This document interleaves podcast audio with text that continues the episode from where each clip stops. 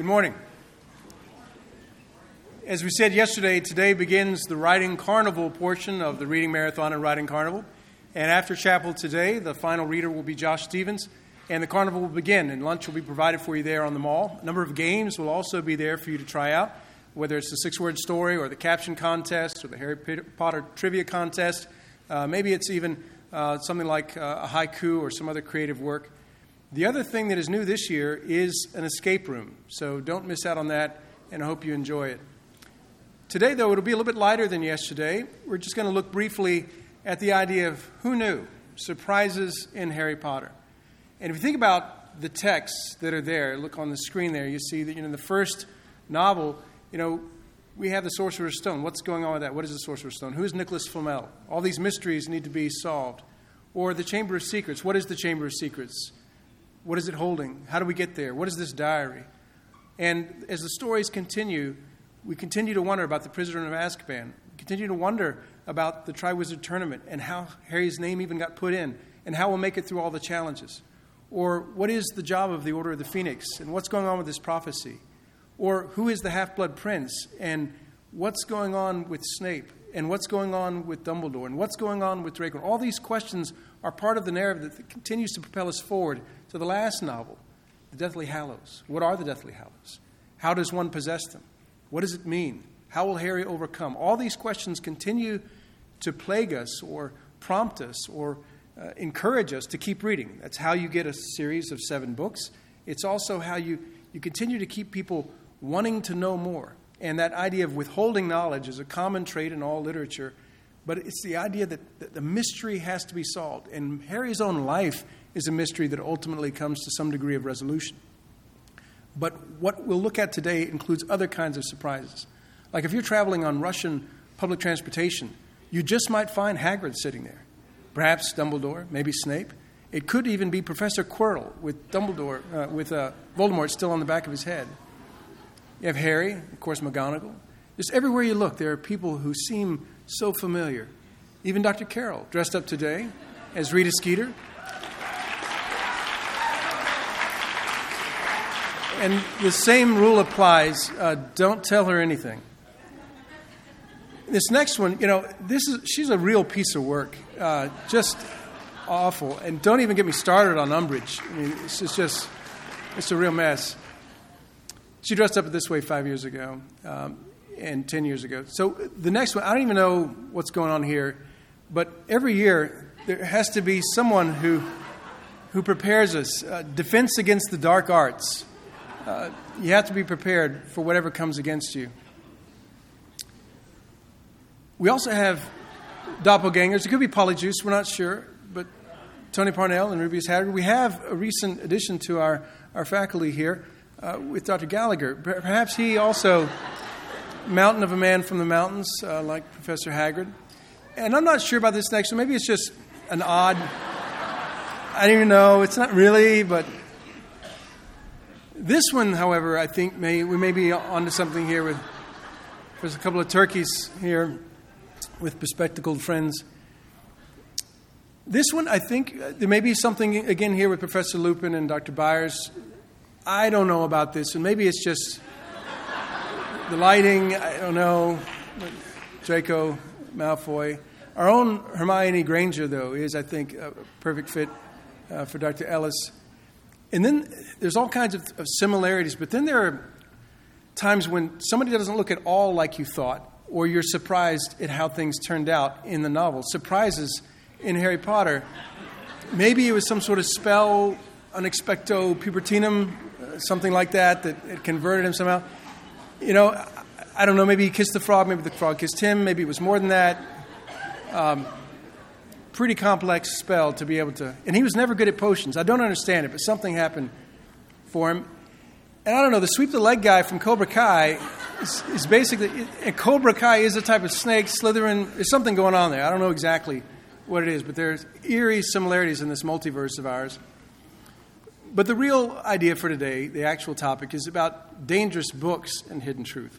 That all the way through the story, we have these books, and in the plot of almost all of them, there's something that they shouldn't be messing with, something they have to, to deal with or engage in that is a little bit suspicious, a little bit risky, a little bit dangerous, even.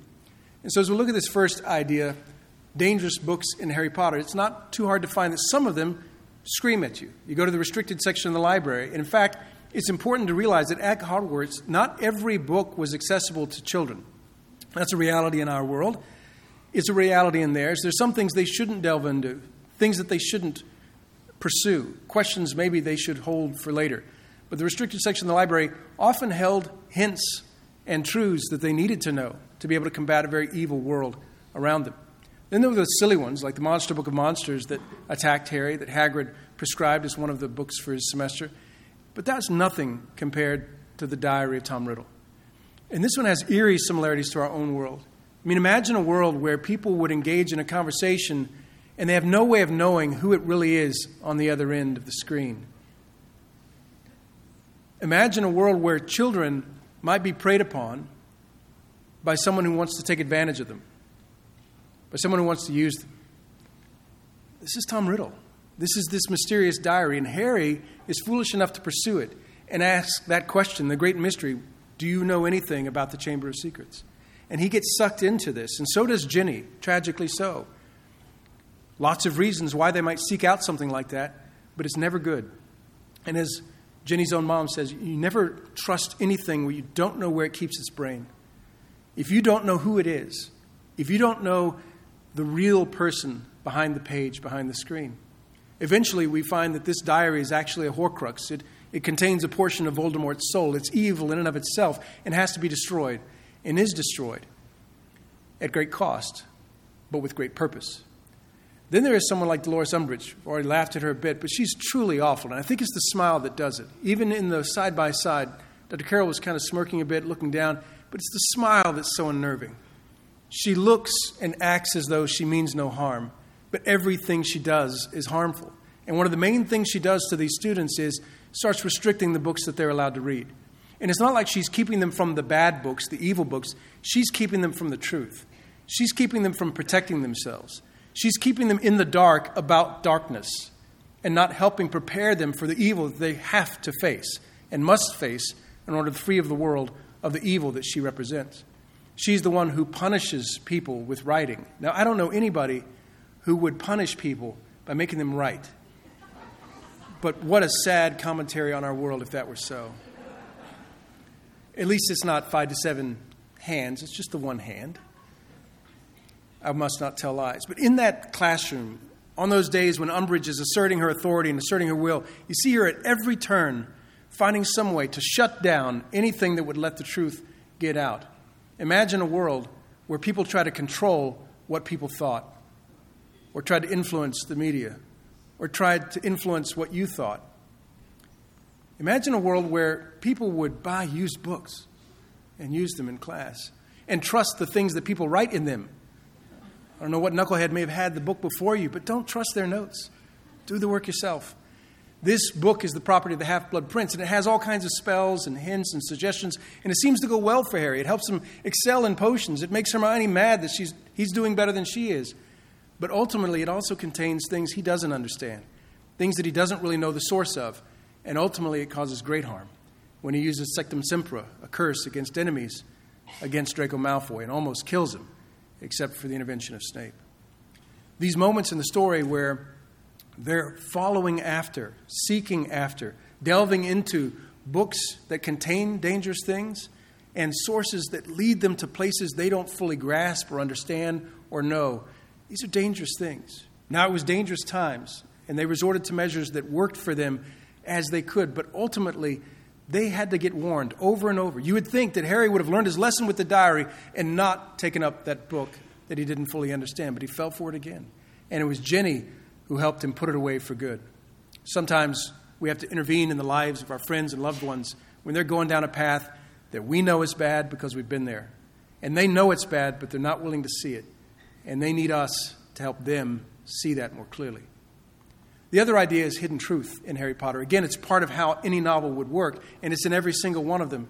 In the beginning, in the first novel, they've got to find out who is Nicholas Flamel. They're going to the library, they're doing research. Well, Hermione's doing research. Harry and Ron are just kind of sitting there. She's the one who does so much of the work for them and helps them learn what they will not learn from themselves. But they also find, as we said in, in book two, the Chamber of Secrets, the mysteries there, the diary. And in book three, it's the grim. Who is this creature, this beast who's following Harry? Is it a portent of evil? Is it a portent of death? And then they come across, again, a document they don't fully understand. It's, it's quite dangerous. Lupin warns Harry about this, but he still follows this marauder's map because to him it's cool, to him it's handy, to him it's to his advantage. But he doesn't really understand it. And he needs to be more humble in the face of things that he doesn't fully understand. It does help them, though, personally. It helps him know that it was put together by friends of his father, that his own father, Prongs, along with Moony and Padfoot, and this last one. We have Wormtail. Wormtail, the one that, that he will later realize had a lot to do with the death of his parents. These mysteries continue to unravel. And we also have this challenge the Triwizard Cup and tournament. And they have to figure out what to do with each of these challenges. They do their research, they do what they can. They get a little help from others. They get help from their friend Neville. But ultimately, they have to be prepared for the challenges that they face. And to do that, you have to do some research. So, again, that's the lesson for us all. You can't survive in this world without learning how to do some research. And also, this one the prophecy, the mystery. How will we figure out what's in it? How does it pertain to Harry's life? What does it have to do with him and Voldemort? Can either of them live while the other survives? This prophecy, this mystery, propels the narrative forward. It also includes Dumbledore's own revelations of his own memories and thoughts, the things that he's stored up in the Pensieve. And this Pensieve allows him to find some way to store up what Harry will later learn from. And Harry delves into those sometimes with permission, sometimes without. And the quest at this moment in the sixth book is to find out what Professor Slughorn knows, what Professor Slughorn has repressed doesn't want to talk about because he's afraid to admit that he had something to do with what Voldemort became.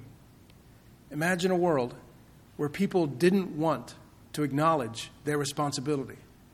And ultimately, it's convincing him, using and playing upon his own pride, that gets Slughorn to admit everything. And it gives them the knowledge they need to proceed. It's also, though, that as they follow this quest and lean into the Pensieve and they learn what has happened, Harry learns more than he ever really thought he would know. And he learns from Dumbledore about Dumbledore. And he learns upon the path that leads him to great sorrow, upon the loss of Dumbledore, that there are other versions of his life. That other people have stories about Dumbledore that Harry never knew. That maybe Dumbledore kept from him, that he never divulged to him, that he kept to himself, and maybe didn't trust Harry enough. And Harry starts doubting then his relationship. Did he ever even really know Albus Dumbledore? And so Rita Skeeter's work, the lies, the, the mistruths, the incomplete truths, all these lead Harry to doubt a real relationship in his life. And then it's Hermione again that discovers in this book that they thought was only a source of confusion and frustration and maybe even evil. There's also a hint at what they need to keep going the sign, the symbol of the Deathly Hallows. And then they're given the book of the Tales of Beedle the Bard. This is Hermione's gift from Dumbledore his bequest. He wants her to have this book. He knows she will actually read it and learn from it.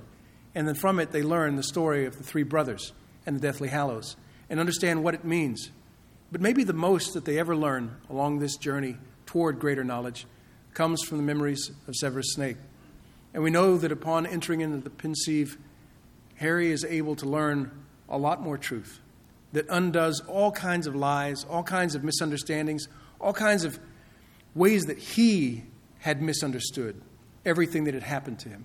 And once he puts it in perspective and learns more about the true story of Severus Snape, he begins to understand the real story about the love that had protected him, the love that had guarded his life, the love that enabled him to lay down his life to save others and to destroy Voldemort and the evil that he represented. And it led him to know that he truly was loved it might lead others to wonder if such a love like that is possible for them. What would Snape say? Always. It's always possible to be loved like that, to be protected by love, and to learn along this journey of life that seems to be filled with all kinds of mysteries and questions and filled with all kinds of resources and ways that we can learn. That ultimately, the thing most worth learning is who you really are, how to really escape those things that are destroying you, and how to find the kind of love that redeems you and redeems our world. This is the story of Harry Potter. This is ultimately what it offers us. Among other things, a lot of interesting stories, a lot of fun moments, but ultimately a fundamental story about how life can be lived when we are surrounded by all kinds of things we don't know and understand and all kinds of evil that tries to confuse us and distract us and keep us from learning the truth about who we really are and how life ought to be lived. We hope that as you enjoy the Writing Carnival today, you enjoy the fun parts of it, that you enjoy your lunch, and that you have a great day. You are dismissed coming home.